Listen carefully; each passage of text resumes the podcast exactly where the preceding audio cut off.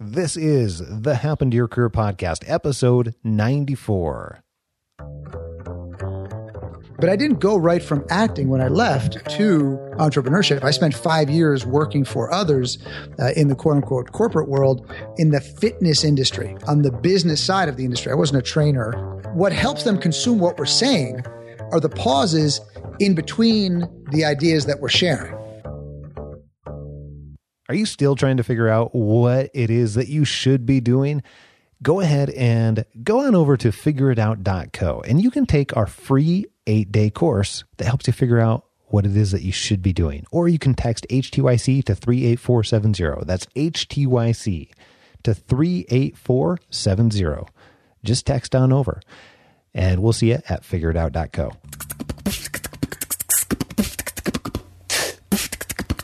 This has happened to your career.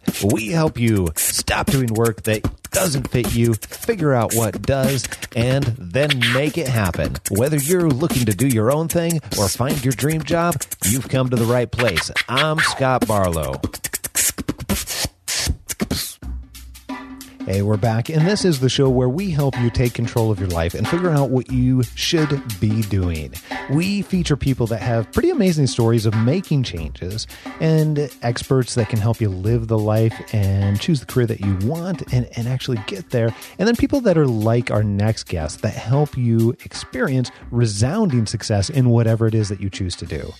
And in our conversation, and this was a this was a fun conversation. This was a good one you're going to get to learn how you can steal the show. If you approach life as a stage and learn to play the right role for every situation, you're also going to learn why the technique of acting as if, and many people have heard of this, but why this technique of acting as if is a really effective way to summon your confidence when you need it most. And we talk specifically how to do that.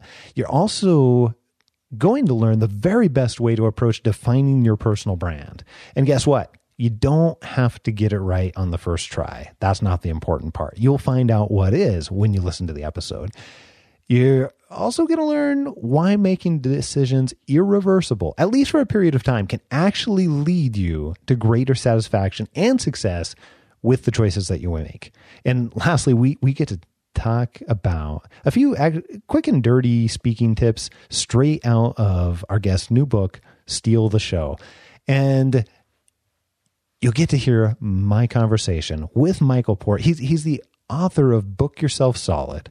Beyond Book Yourself Solid, Book Yourself Solid Illustrated. That's a whole bunch of Book Yourself Solid, right? The Contrarian Effect, the Think Big Manifesto, and he's been called an uncommonly honest author by the Boston Globe. To add to that, he's also a mentor, he's a public speaker, and a former professional actor.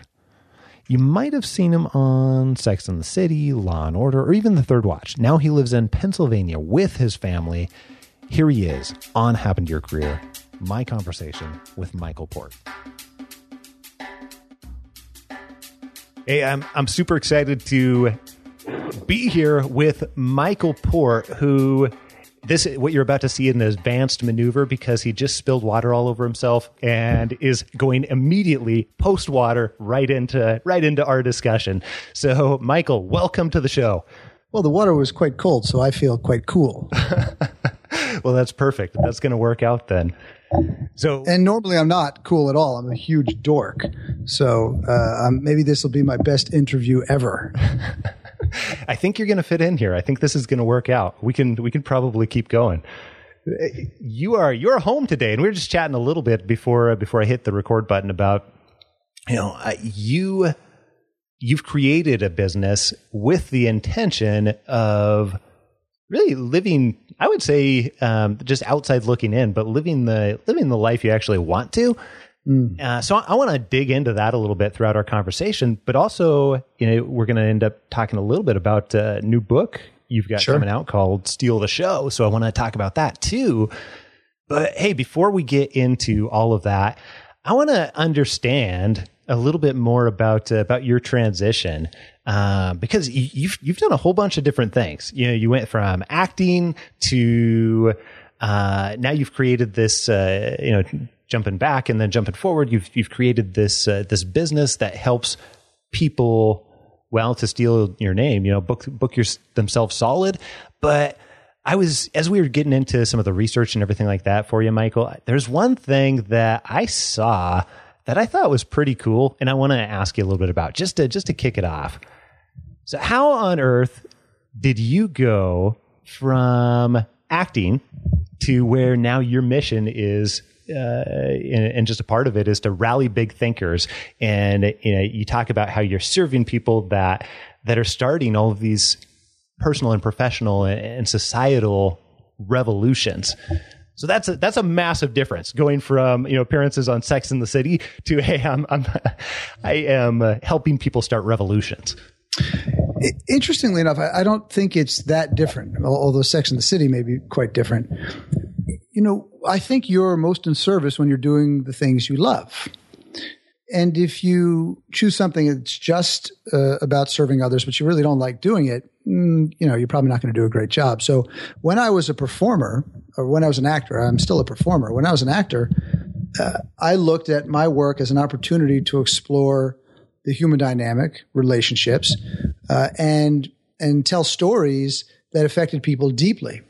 So in that way, I saw it as a work of service that I love to do and took great pride in and joy. And, and it was challenging both intellectually, physically, and emotionally.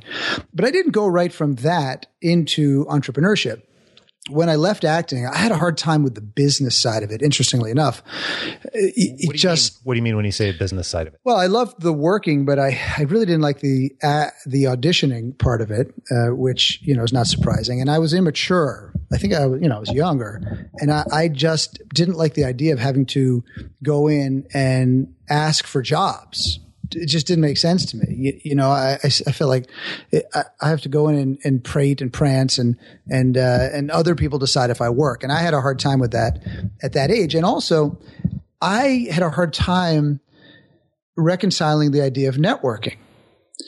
Hmm. Because, you know, someone say, Hey, Michael, let's go to, you know, the, you know, opening night party for Shakespeare in the Park or something I'd be like, I don't want to go because I'm not in the show and I don't want to be just like another actor who's there who's not, nobody knows who they are. And I just, you know, I felt insecure in that way. And that was detrimental to my career.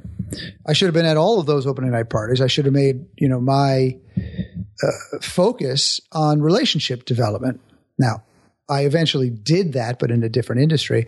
And it's one of the reasons that I feel so strongly about full commitment that I will never make the same mistakes I made as an actor in the business that I have now. But I didn't go right from acting when I left to entrepreneurship. I spent five years working for others uh, in the quote unquote corporate world in the fitness industry on the business side of the industry. I wasn't a trainer.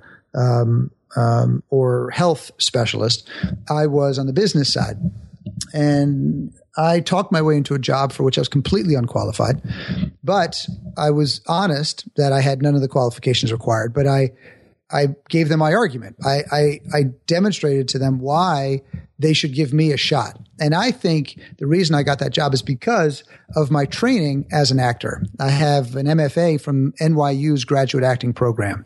And my training and my experience taught me how to play the right role in every situation. Which job was that, Michael? That was my very first job for the sports club company, uh, be, being a group exercise manager at one of their locations. So it was a middle management uh, job, and and playing the right role was what helped me get that job because I was able to do my research, develop the character, uh, and and go in there and play that role. And I got it as a result. Again, in full authenticity, full integrity, completely honest about what qualifications I had and what I didn't have.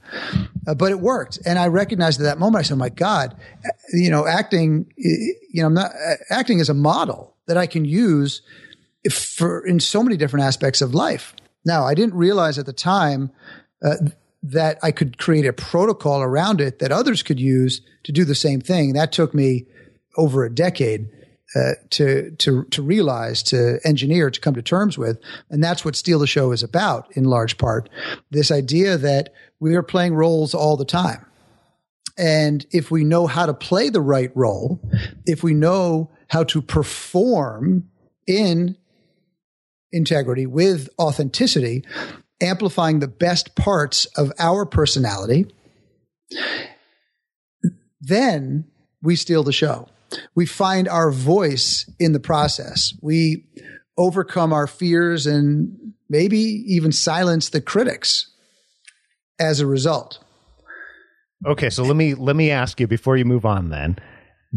All of that sounds really good. And I did I absolutely 100% agree with everything that you just said.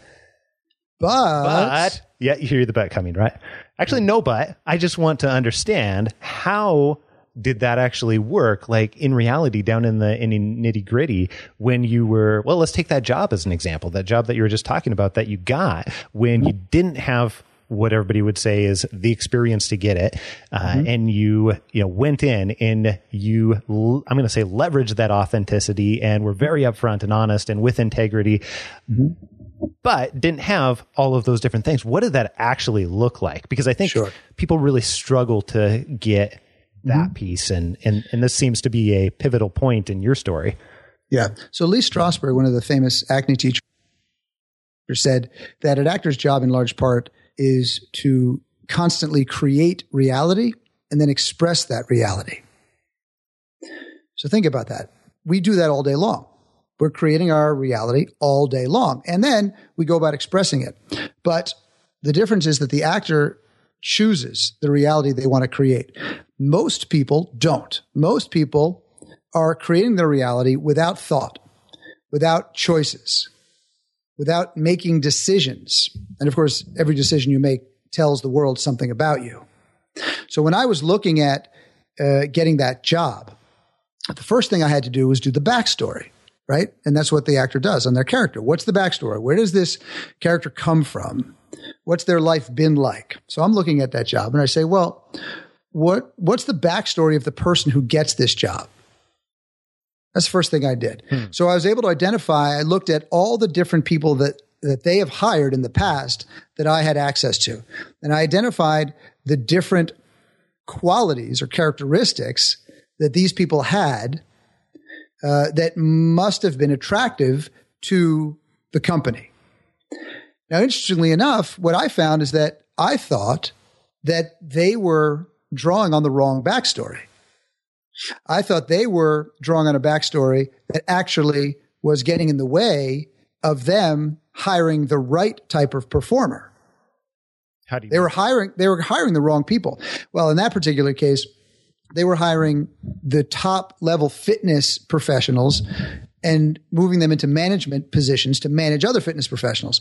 But the star performers in group exercise, they weren't necessarily managers. They weren't systems thinkers necessarily. Some of them uh, are, of course, but most of them aren't. What they did is they thought that the big personality, the one that everybody knows, the one everybody looks up to, well, that's the person that should be in charge. And in fact, it was often a disaster because a manager is very different than a performer in the way that uh, it was designed in that particular uh, company.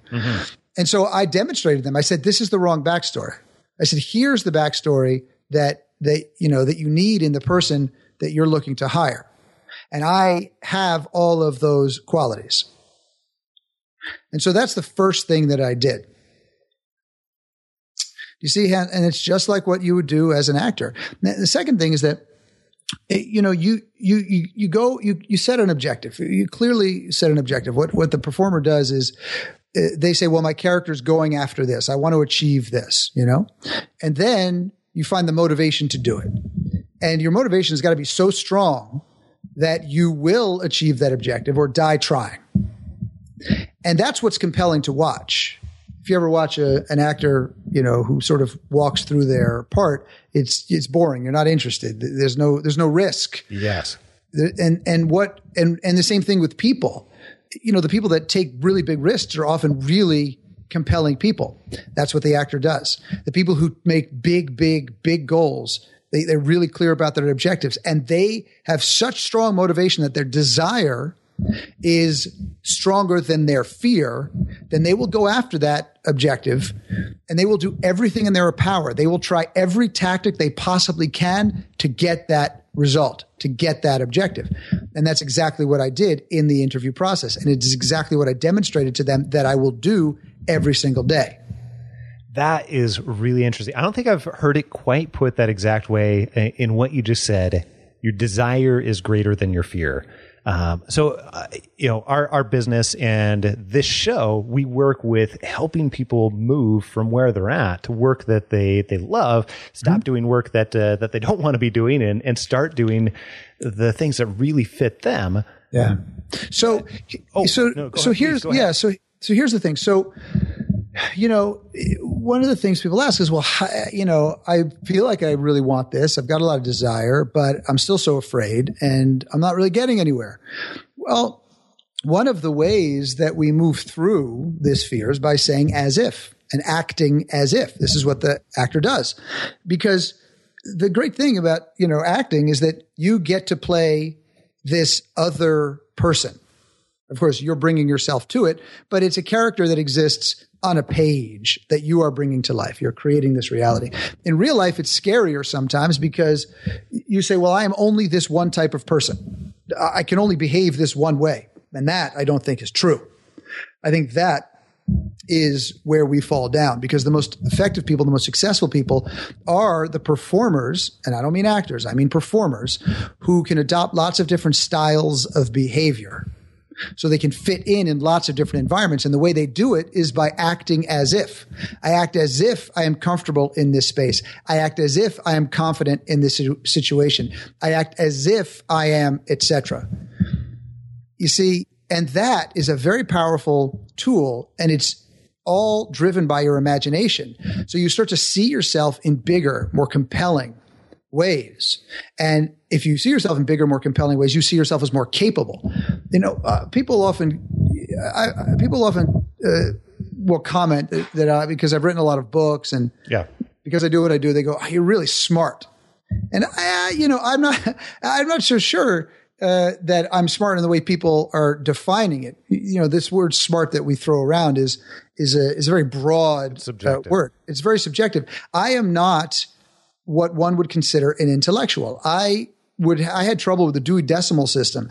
I can I can it, you might be too young for the Dewey Decimal. I was going to say you're you're dating yourself just yeah. because you said Dewey Decimal System, but exactly. I know what you're talking about. Yeah, yeah. For the young folks, don't worry about it. But it's something that you found in the library, and, and it helped you find the books on the shelves. if if you know what a library is, or even a book on a shelf.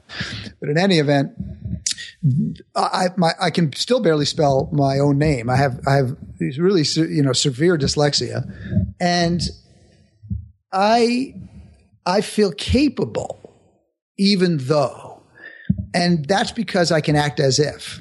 I can see myself playing lots of different roles, and then it makes me feel capable. So, so that's one of the things that's really interesting about the I, using acting as a model for life rather than just a metaphor. Uh, if you do it, you know, look, the, the best performers in the world are the most authentic performers in the world. It's why you love Tom Hanks and Meryl Streep because they're so honest as performers. Oh yeah. And the same thing is true here. We're not, you know, this this idea that the actor is is being phony. Uh, that's a myth. The phony actor is the bad actor. The honest actor is the good actor. So everything that I'm talking about here is driven by honesty and integrity and authenticity. That's what's important to remember. But if you act as if, then you know whether or not you think you're smart becomes irrelevant. You use your imagination to put yourself into that role and you start to move into that role and play into that role and see yourself in that role. And your imagination does the trick until you do the work and then you feel comfortable because you're able to do the work. So you said something, and, and I'm really curious. You, you mentioned as we started talking about this, about how people get sort of locked into I can only act this way in this situation or behave in this way in this situation and you know, acting as if is part of the solution. Yeah. But I'm really curious where that's been, you know, where where in your life you were struggling with that and you know really felt like, hey, I can only I can only behave in this particular way in this particular thing. And, and then, high school. And then- high school. Okay. So ha- tell me about that. Yeah, and how you acted as if, or how you got over that. Well, high school is, is actually where I, I struggled with this the most. And I think a lot of people struggle in different ways in high school. Oh yeah. High school is a tough time. Middle school is even worse. But I was really big. I was like the, you know, the man, every class is a man child. I started shaving in the fifth grade or something. that was me. I was Michael big Mike. Port, the man child. Yeah, I was. It was. It was a man child. So on one hand, there were benefits that came along with it. I was physically stronger. I was a good athlete. Uh, you know, um, I, I did get picked on, but only by the much older kids, which sucked. But I didn't really get picked on in my class too much. Yeah. So, but I got I got this label of Big Mike, and I hated it. I just absolutely hated it. And I went to a very aggressive, very um, intensive and competitive private school in New York City, where I felt like everybody else was smarter than I was. And I, I wasn't the top student there. So I felt like I got labeled as, you know, Big Mike, who's not the great student. And I didn't want to keep that label, but I didn't know how to play on any other role. So I played into that role. You know, it's look, look, if you call someone stupid over and over and over, they start to believe that they're stupid. Yeah. Th- This is what happens. So if a parent treats a child that way or a husband treats a wife that way, then, you know, it starts to seep into their entire being. But when I went to effect. Exactly. And when I went to college, I said, I'm not going to, I'm not going to, I'm not going to use Mike anymore. I'm going to use Michael. Now that's just tiny little change, but it changed my character. Michael has a different sound than Mike. You don't say Big Michael. It doesn't work. You can only say Big flow. Mike. It doesn't. It flow doesn't flow. way. and it has And different soon- connotations too. It seems like. Exactly. And I started to play a different role. I studied, I, I, I started to um, uh, adapt to the environment that I was in. And, and that is where I started to see like, oh, I don't have to be what I was before or what other people thought I was or think I am. I don't have to do that. I can start to play into a different role. Just by that simple name change really showed me something. And and we we can do that. Now here's what's interesting. When when I meet people, sometimes they'll call me Mike. And I'll say, "Hi, I'm Michael." And they'll go, "Hey Mike, come here." They'll just change my name. And I always find that interesting. And I don't make a big deal about it, but I find people who have, uh, who come from a more working class background rather than uh, an intellectual background will change my name to Mike. And then I had a realization as when I got older that, ah, they feel more comfortable with that. And I go, well, let me let's ha- let me let them call me Mike. There's no problem with that. And then we feel more connected. Such a simple thing. But I've I have yet to meet somebody who works at a university or writes books for a living um, or does you know is an engineer or something like that who has changed my name to Mike when we met. I've only seen people do that who are not in what you would call very intellectually driven fields. Now, they may be more capable. I mean, the guy who is uh, my slip neighbor, he, he, his boat is docked right next to my boat at the marina. Uh, he's more successful than, you know, 90% of the people at the marina. Uh, you know, he does something like $30 million a year because he owns his co- own company and he didn't go to college.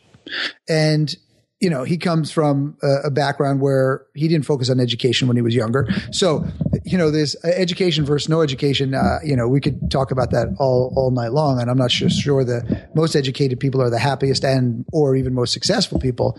But nonetheless, the point is, is that we, we come, you know, each person comes from a different background. We have different customs, different rituals, and we see uh, people uh, as either like us or not like us.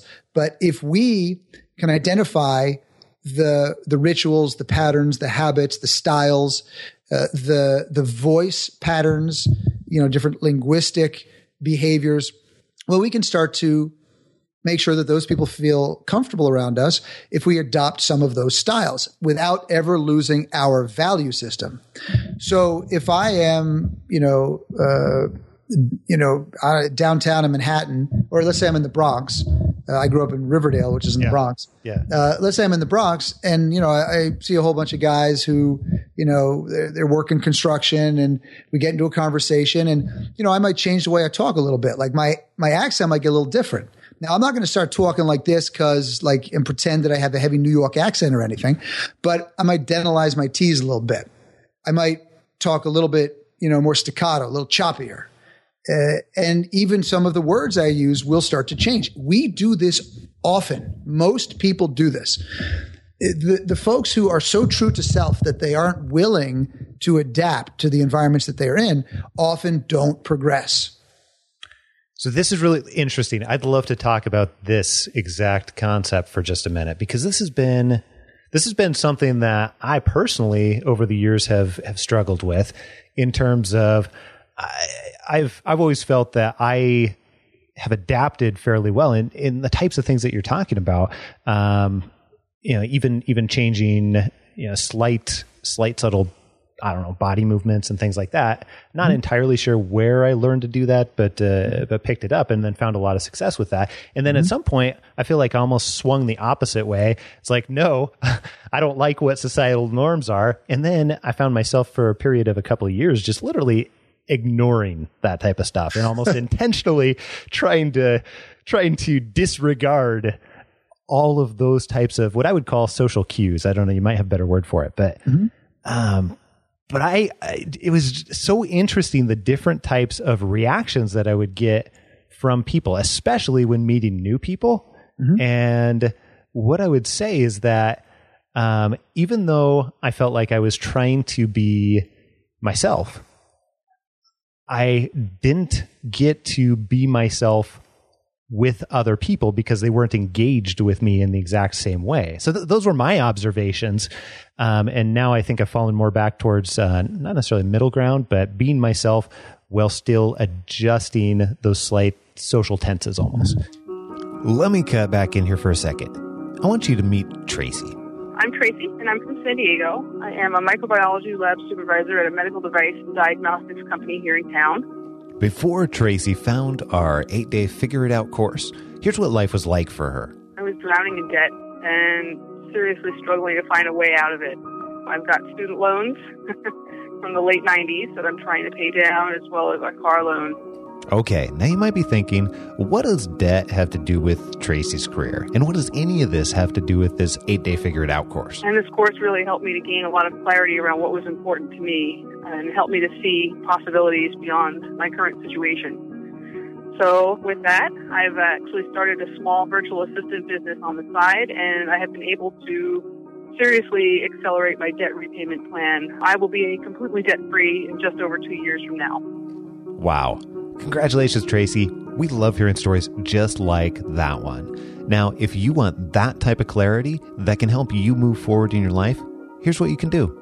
Just text HTYC to 38470, HTYC to 38470, or just visit figureitout.co. That's figureitout.co. This idea of being yourself is interesting to me because we have created a persona, each one of us. Yeah. So our self is our self today, right? Today, not 20 years ago. Yeah. Okay, so who's Can be real? different, right? So w- which one is real? I would say They're both- the one that they're uh, so so they're both real, but how much does how much does the I don't know, not in the now matter? I think it all matters. I think it's. I think what what, uh, what I'm suggesting here is that we adopt different styles of behavior in different chapters of our life. Uh-huh. We adopt different perspectives, different ways of seeing the world in different chapters of our life. What happens sometimes when we're in a particular chapter of our life is we become so married to who we think we are, and we hold on so tight to it that we constrain ourselves from allowing many different parts of our personality to come out while still holding on to who we are. So when people talk about performance, they often talk about self expression. Sure. And I love the idea of self expression. I, I think, I think, however, to me, self expression comes from self understanding. Because self expression without self understanding is just telling everybody what you think and emoting all over the place. That that may not that may not be a compelling type of self expression, but but compelling self expression is often a result of an understanding of yourself. If you understand yourself, you're very comfortable, which means that you don't care that much about what people say or think. Mm-hmm. It doesn't mean that you're arrogant, doesn't mean that you're disconnected, doesn't mean that you're rude. But if you focus on approval rather than results, you water yourself down. And you are less authentic. But often we create a persona that is based on getting approval. Is that a real, is that really us or is that the persona that we've created right now? Well, that's that's the that's what's that's an interesting question to me, and and one of the one of the reasons I love the model of acting as it applies to life is because you can choose whatever skin you want to wear at any time in your life, and we do it all day long. So, f- you know, for folks who think, "Well, it's not for me," you know, and they start distancing themselves from this idea, every time you get dressed, you're putting on a costume. When you get dressed up in a jacket and tie because you're going to some event, you are playing a role because you're putting on a costume. Why don't you just show up in your underwear? Too many. You see? Yeah, because yeah. it's telling the world something about you that you might not want to say. So all of the things we say, all of the things we do tell the world something about us. And I like to decide what the world thinks as it relates to what I'm trying to do with my life. So help me understand that. How how does that how does that work in your mind? Well, look, let's let's look at business for a second. You know, for folks that are trying to create their own business, they need to create their own personal brand identity. Yeah. Okay. Well, you're creating a character. And one of my students yesterday in, in my mentoring program was was was have was she said, you know, I'm having a hard time because I'm really working so hard to find like figure out my story and tell my story, and I'm not sure what my story is. And and I said, don't worry about it. You know, don't worry about it because it's sort of like trying to go out and find yourself. Like I'm going to go find myself. Where exactly do you plan on finding yourself? Because you're right, actually here right now. Whoever you are right now is who you are, and and I, I and I said, take that pressure away because it was so, the pressure was so much for her that she had to find the right perfect, you know, brand or the right perfect story instead of choosing a part of her story or a part of what she believes in or part of what she stands for or just one thing and building a brand around that. So, for example, when you build a personal brand identity, you want to build it on what you stand for. And for me, it's thinking big. That that's always been my my personal brand identity. But there's a lot of other things I stand for. If I only stood for thinking big, well, that would be pretty limited. I stand for equality and you know democratic access to education uh, and independence and freedom and love and fun and humor. I stand for all these different things, but I just chose one of them to build a personal brand around, and then I amplify that part of myself in my work, in my public work. I could have chosen something else. I could have chosen love. And then I would have amplified love in all of my work, but I would have been able to do the same work, same work around uh, business development and book yourself solid for getting clients, and the same work around public speaking in heroic public speaking. Uh, you know, could have done the same thing. It, it wouldn't have mattered either way, but you just choose one. And it's not that big a deal at the end of the day. Am I going to get it right? well, do you, you know, I ask myself, do I believe in thinking big? Will, will I ever not think big? Like, will I ever say, you know what? I feel like I want to stand for thinking small and petty. No, I don't think so. All right, I'll keep it. So choosing early and often is one of the techniques that I discuss and teach how to do in Steal the Show because decision making is such an important aspect of accomplishing virtually anything and telling the world things about ourselves. We need to make decisions.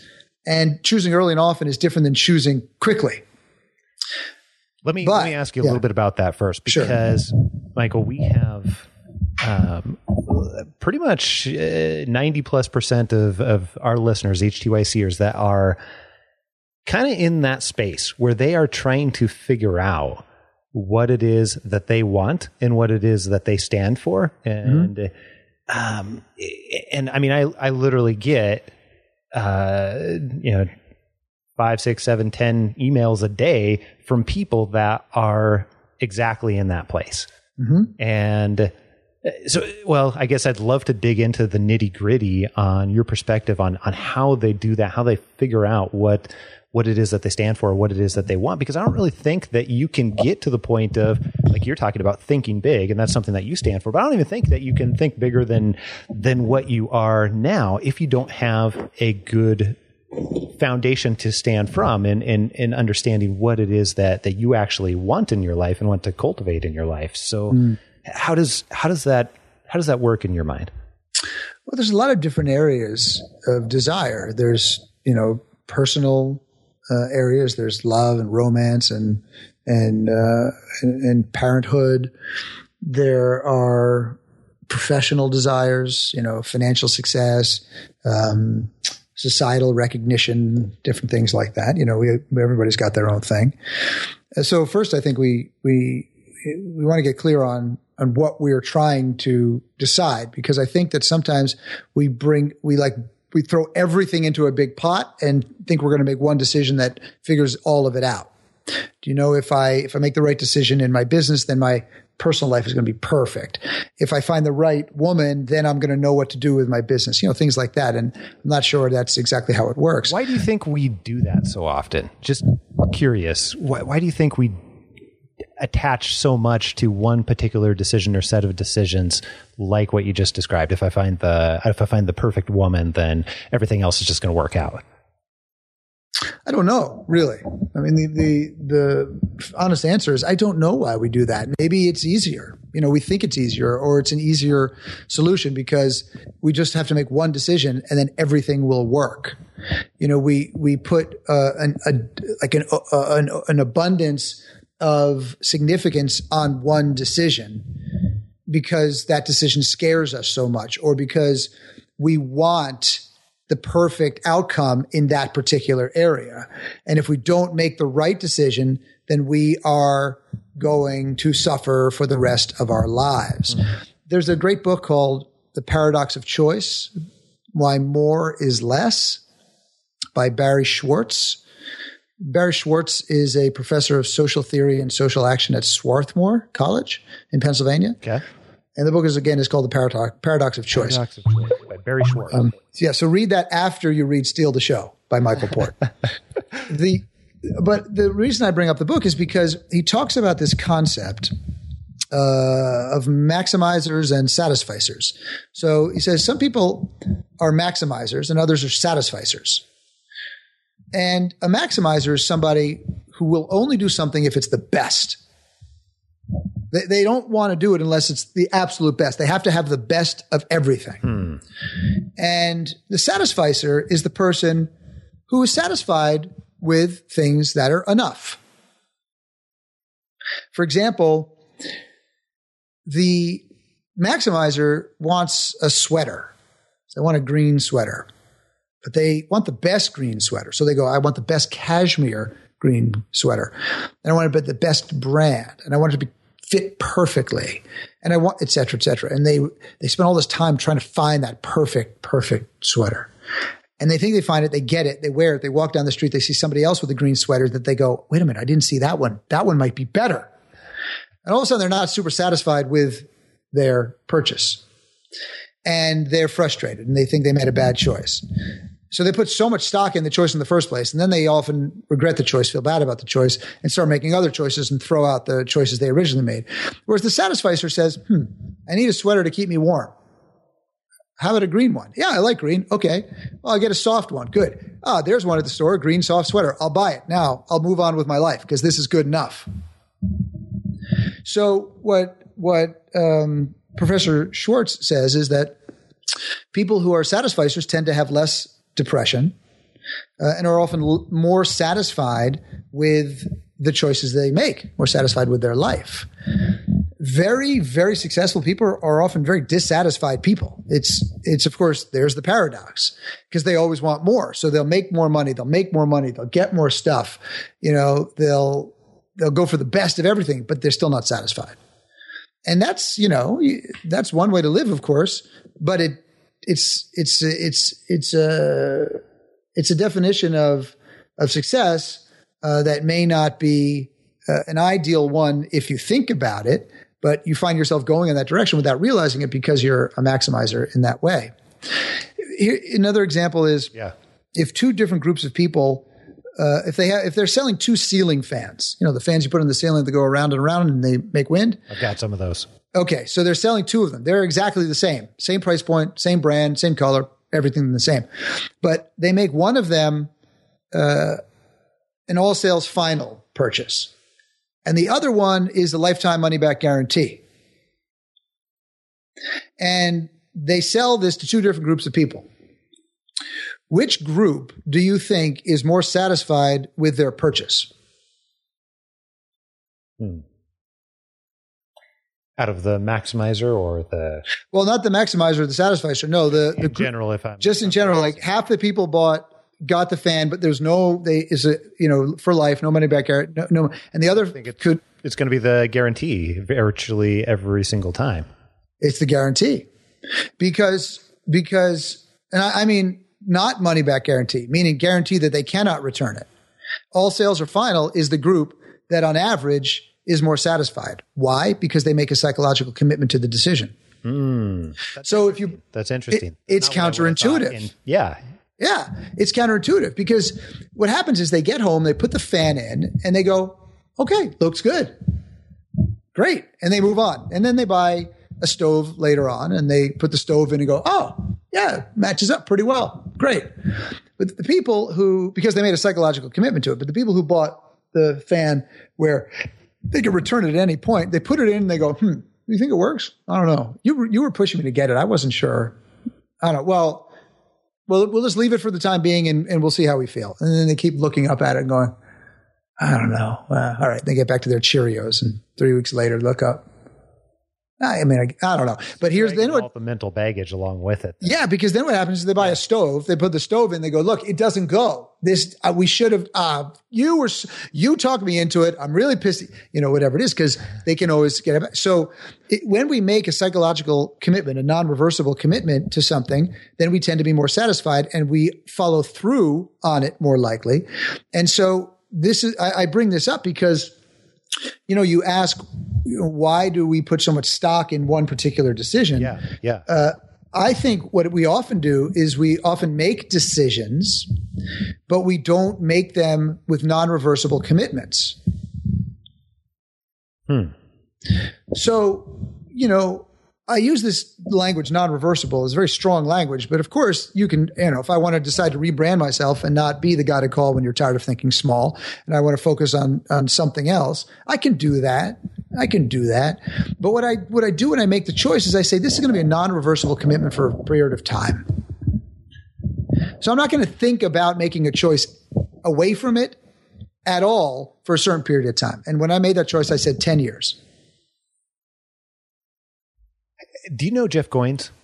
I do know Jeff. Yeah, Jeff Goins actually just wrote uh, a, uh, wrote a blurb uh, for Steal the Show uh, because he loved it, and so that's why. Yeah, Perfect. yeah, yeah. So when Jeff came on the show, he talked about this concept of um, dating your. We were talking about careers and everything like that. But yeah, I talked about dating versus getting married mm-hmm. to your career and, and around decisions, and it, it makes mm-hmm. me what you're talking about makes me think a lot about that type of thing and then some of the psychology behind it.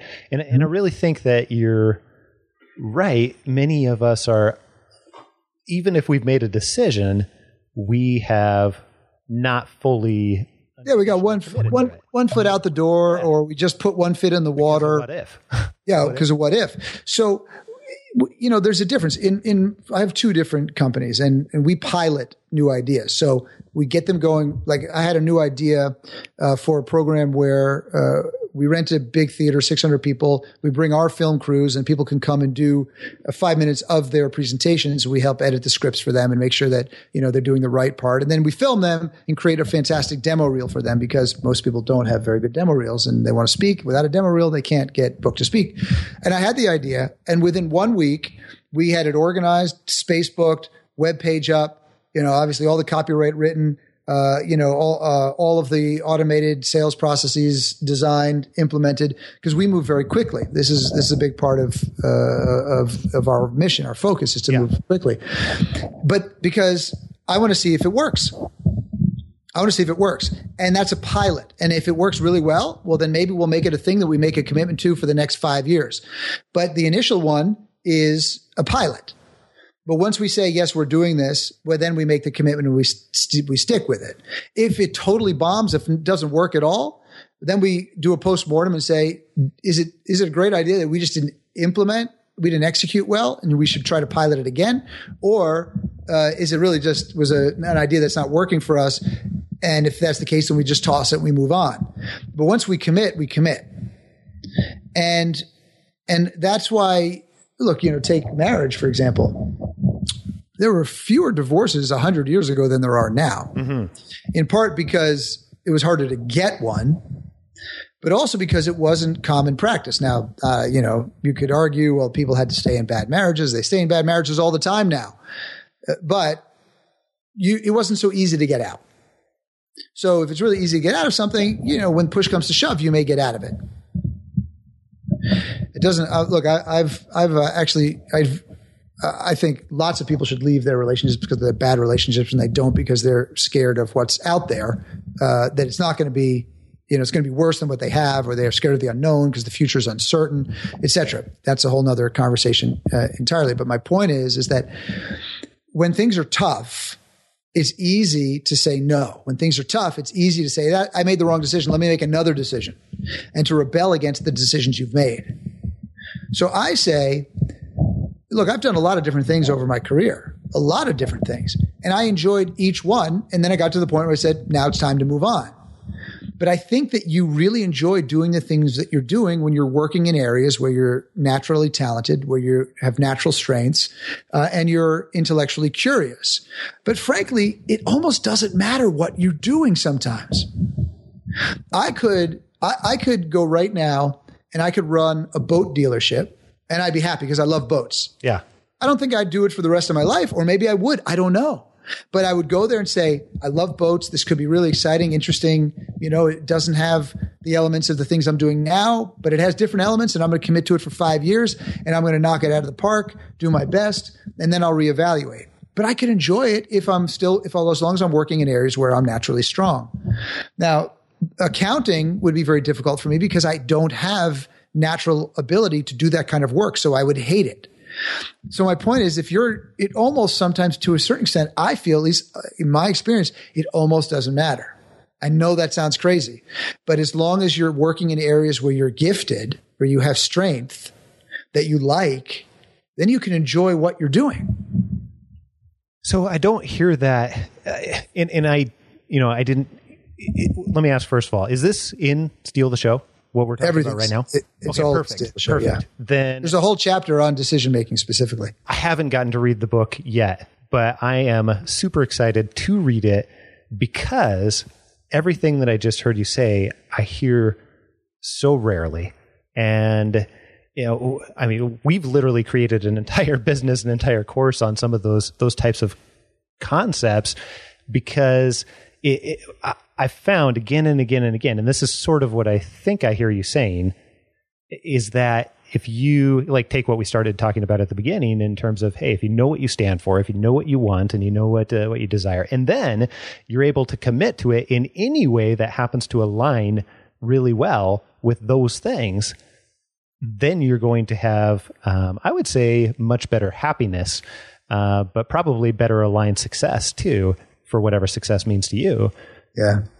And, you know, yeah, and your risk tolerance is a, is an, an important thing to consider. You know, how much risk are you willing to take? If Yeah. your risk tolerance is very low, uh, you know, then do something that doesn't have a lot of risk associated with it. But if you want to do things that have risk associated with it, and then make sure you can handle uh, that risk because you know, say being an entrepreneur, you know, is kind of risky, uh, but the rewards are quite extraordinary. I always feel that working for somebody else is pretty risky too, because they could walk in any day of the week and say you're fired, and then you're you're out. Uh, but if you know how to build a business, you know how to make money, if you know how to market and sell things, well, then you can always get back up on your feet, uh, and nobody can fire you. Exactly. The the third part of Steal the Show is all public speaking. It's a tour de force on public speaking technique. So we've been talking a lot about the philosophy behind performance and just philosophy in general. We've uh, we've you know we've hit a number of different topics, and Yeah. it's really interesting, really exciting to me. The the the part the third part of Steal the Show is all about public speaking, all the to dos, what not to dos, and there are a lot. I, I teach a lot of things that run counter to what is typically taught, uh, because I'm trained as a professional actor, and in the world of public speaking, you you don't often learn how to perform the way an actor would perform, which I think is incredibly helpful. Obviously, um, you I don't turn anybody into actors, but there's a lot of things that people do when public speaking that they do because other people do, but it has no place on the stage uh, and is actually quite uh, detrimental.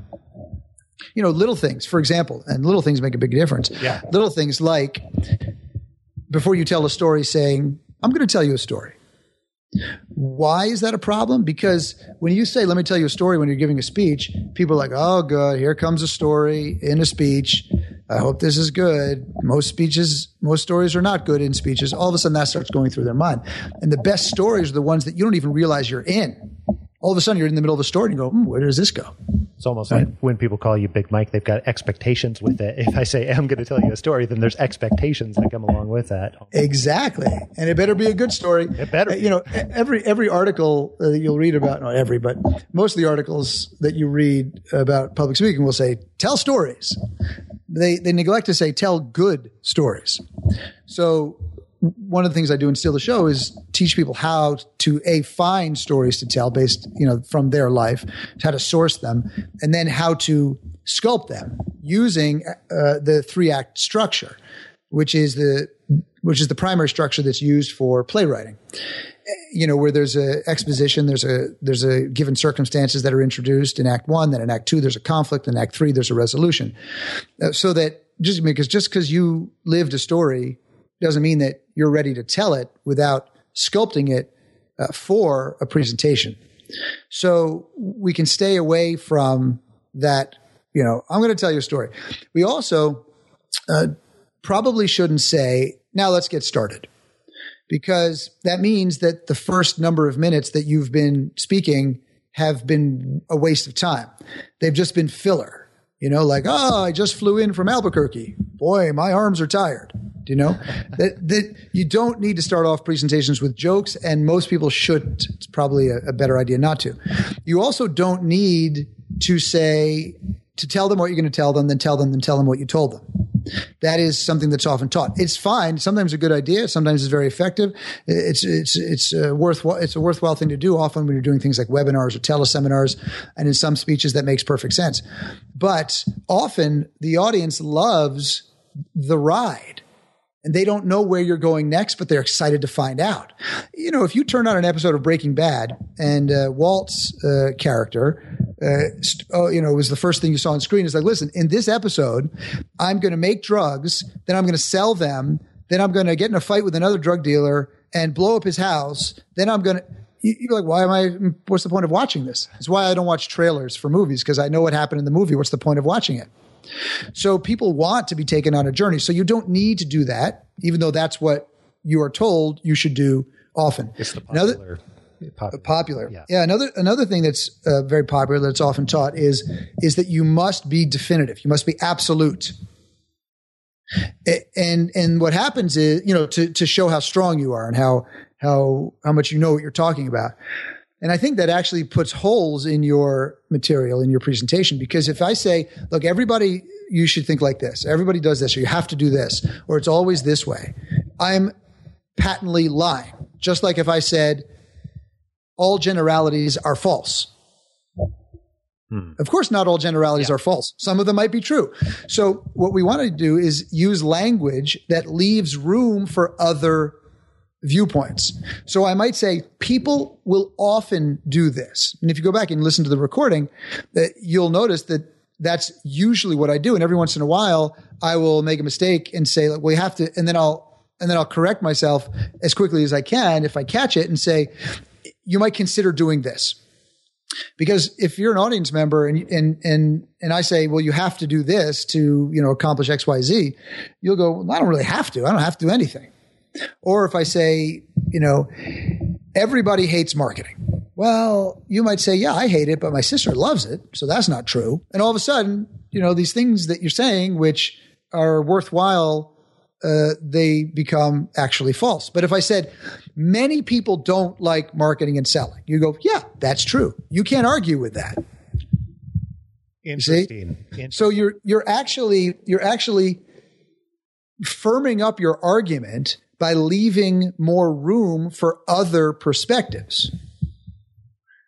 I love that. I haven't thought a whole lot about that particular concept, but I absolutely love that. Yeah. I probably struggle with that sometimes.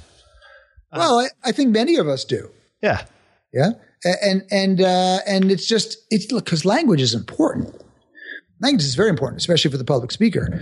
The way that you frame ideas is what often makes you a good speaker or a mediocre speaker. And so there's the content side of things and there's the performance side of things. So in Steal the Show, I break down how to develop content step by step by step by step from an organizational perspective, from a big idea perspective, from a promise perspective, all of the different elements that you that need to be in place often because each speech can be different in order to uh, to to make your content consumable for the audience. And if we make it too easy, the audience doesn't need to think anymore and they start to zone out. If we make it too complicated, they can't keep up and they zone out. So we're trying to find the balance. You know, they, the audience should work for their lunch. The people who are listening to this should have to think. This is my perspective. I think they should have to think to, to, to stay with us. If they're not thinking, then we're not doing a great job of, of introducing new ideas, different ideas, different perspectives. It doesn't mean we're right all the time. It doesn't even mean that we are we articulate uh, our ideas perfectly all the time. But what we're doing is we're giving them at least, let's say the perfect interview here or the perfect speech is a four. Well, we give them two, they give us two. So if we give them four, there's nothing for them to do and it's, it's kind of boring. If we give them a zero, well, then they're going to go right away because there's nothing for them there. So it's this balance. And the more engaged they are because they need to think and pay attention, then the better the experience is for for the performer and for the audience member.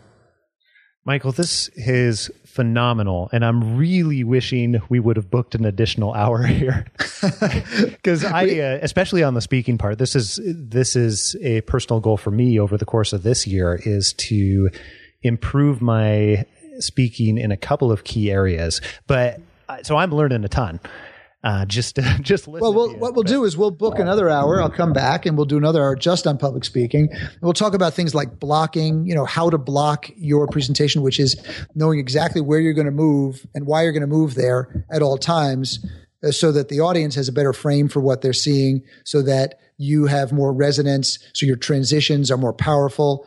Uh, how never to look down uh, when you are speaking unless it's an intentional choice, because what most people do is they look down when they are trying to think of what to say next. And then they get into this habit of pacing back and forth. They finish what they're going to say. Then they look down. Then they look back up, say the next thing, pace over to the other side. Then they finish what they're saying, look down, think about what we're going to say, pick their head up, start talking and move pace back to the other side. So, uh, and then that's in part because they don't know their material that well. So uh, they check out every time they want to, uh, or not every time, but most of the time that they want to, that they need to remember something and, you know, they, they get nervous. They don't stay with the audience. But if you want to remember what you're going to say next, stay with the audience. Don't look down. Because if you look down, they disconnect and they, they look at you and go, hmm, he doesn't know what's coming next. And that makes them uncomfortable. But if you stay with them and you look at them, you will more often than not remember what's coming next because you will remember just what you said because you were looking at them when you were talking to them. Just like if you were having a normal conversation. Plus, it looks like you're actually having more intimate, personal, connected moments with them. So if you watch me give a speech, you'll you will virtually never see me look down unless it's an intentional choice and I'm trying to make a point to the audience. There's a reason I'm looking down, but you'll see me looking at the audience often with long pauses. And sometimes it's because I'm like, what the heck was I going to say next? But you, you might not realize it just looks like, wow, that's an intense moment he's got going with that audience. But in my mind is going, what am I saying? Oh, yeah, right. Okay. Now I'll move on to the next thing. That is awesome. yeah, and now yeah, here's one, one last hour. thing, one last yeah, thing. And please. then I know I got to wrap. One last thing is this.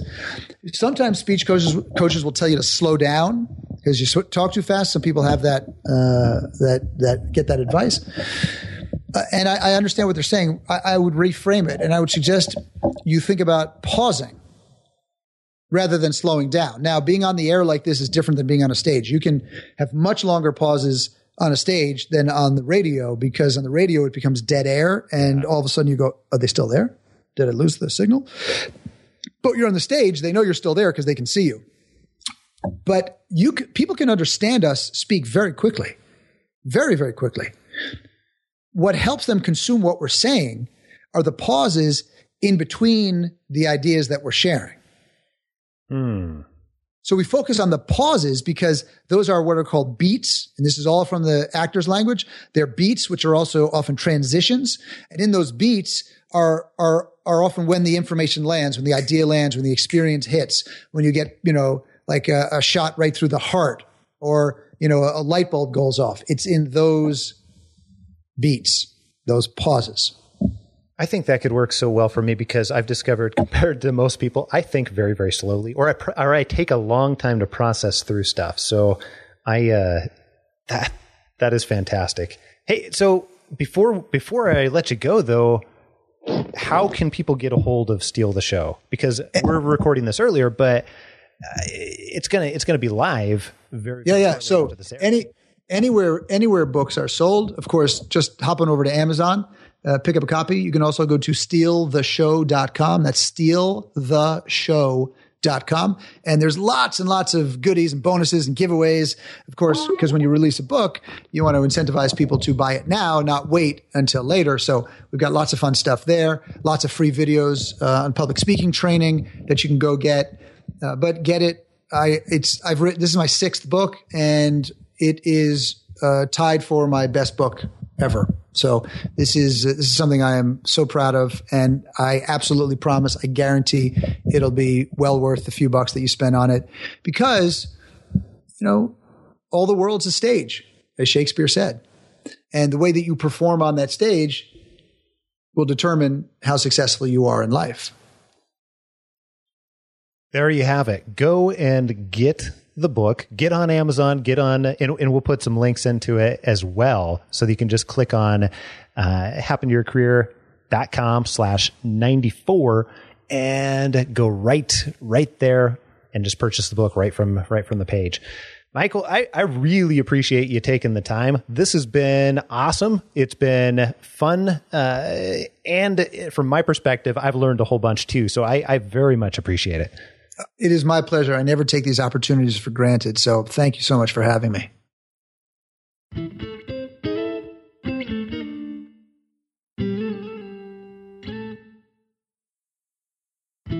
Hey, I, I, hope you enjoyed that episode as much as I did. Go out, get Steal the Show if you haven't already. I think that you will love it.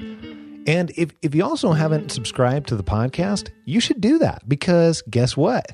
Then you don't have to then you don't have to go in and download and mess with all that stuff. You can just get it in your sleep. Go to iTunes, go to Stitcher, wherever it is that you listen to podcasts, whatever you player you use. I'm sure that you can get it. Hit subscribe and do it.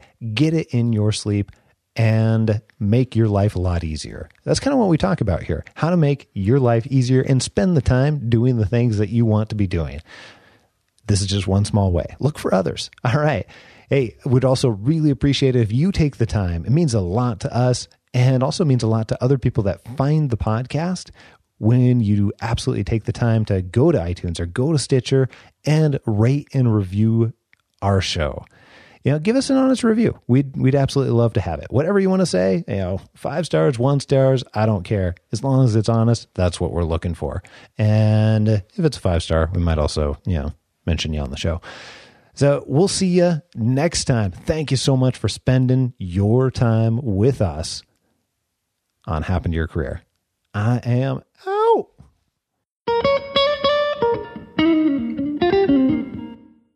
Here's what's coming next week on the Happy to Career podcast. What am I what am I doing here? You know, I don't I don't even care what I'm doing at this desk right now. So that was that was the big moment I think for me when I when I got to keynote that I realized I needed to do something other than just a 9 to 5 job.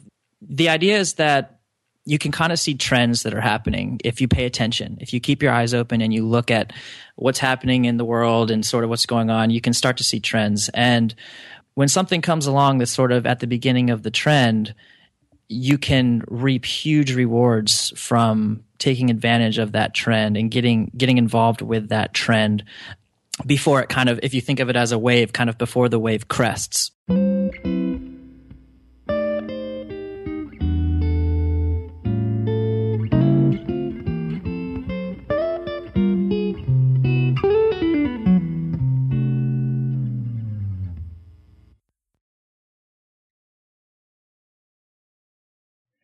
Thanks for sticking around at the end of this episode here.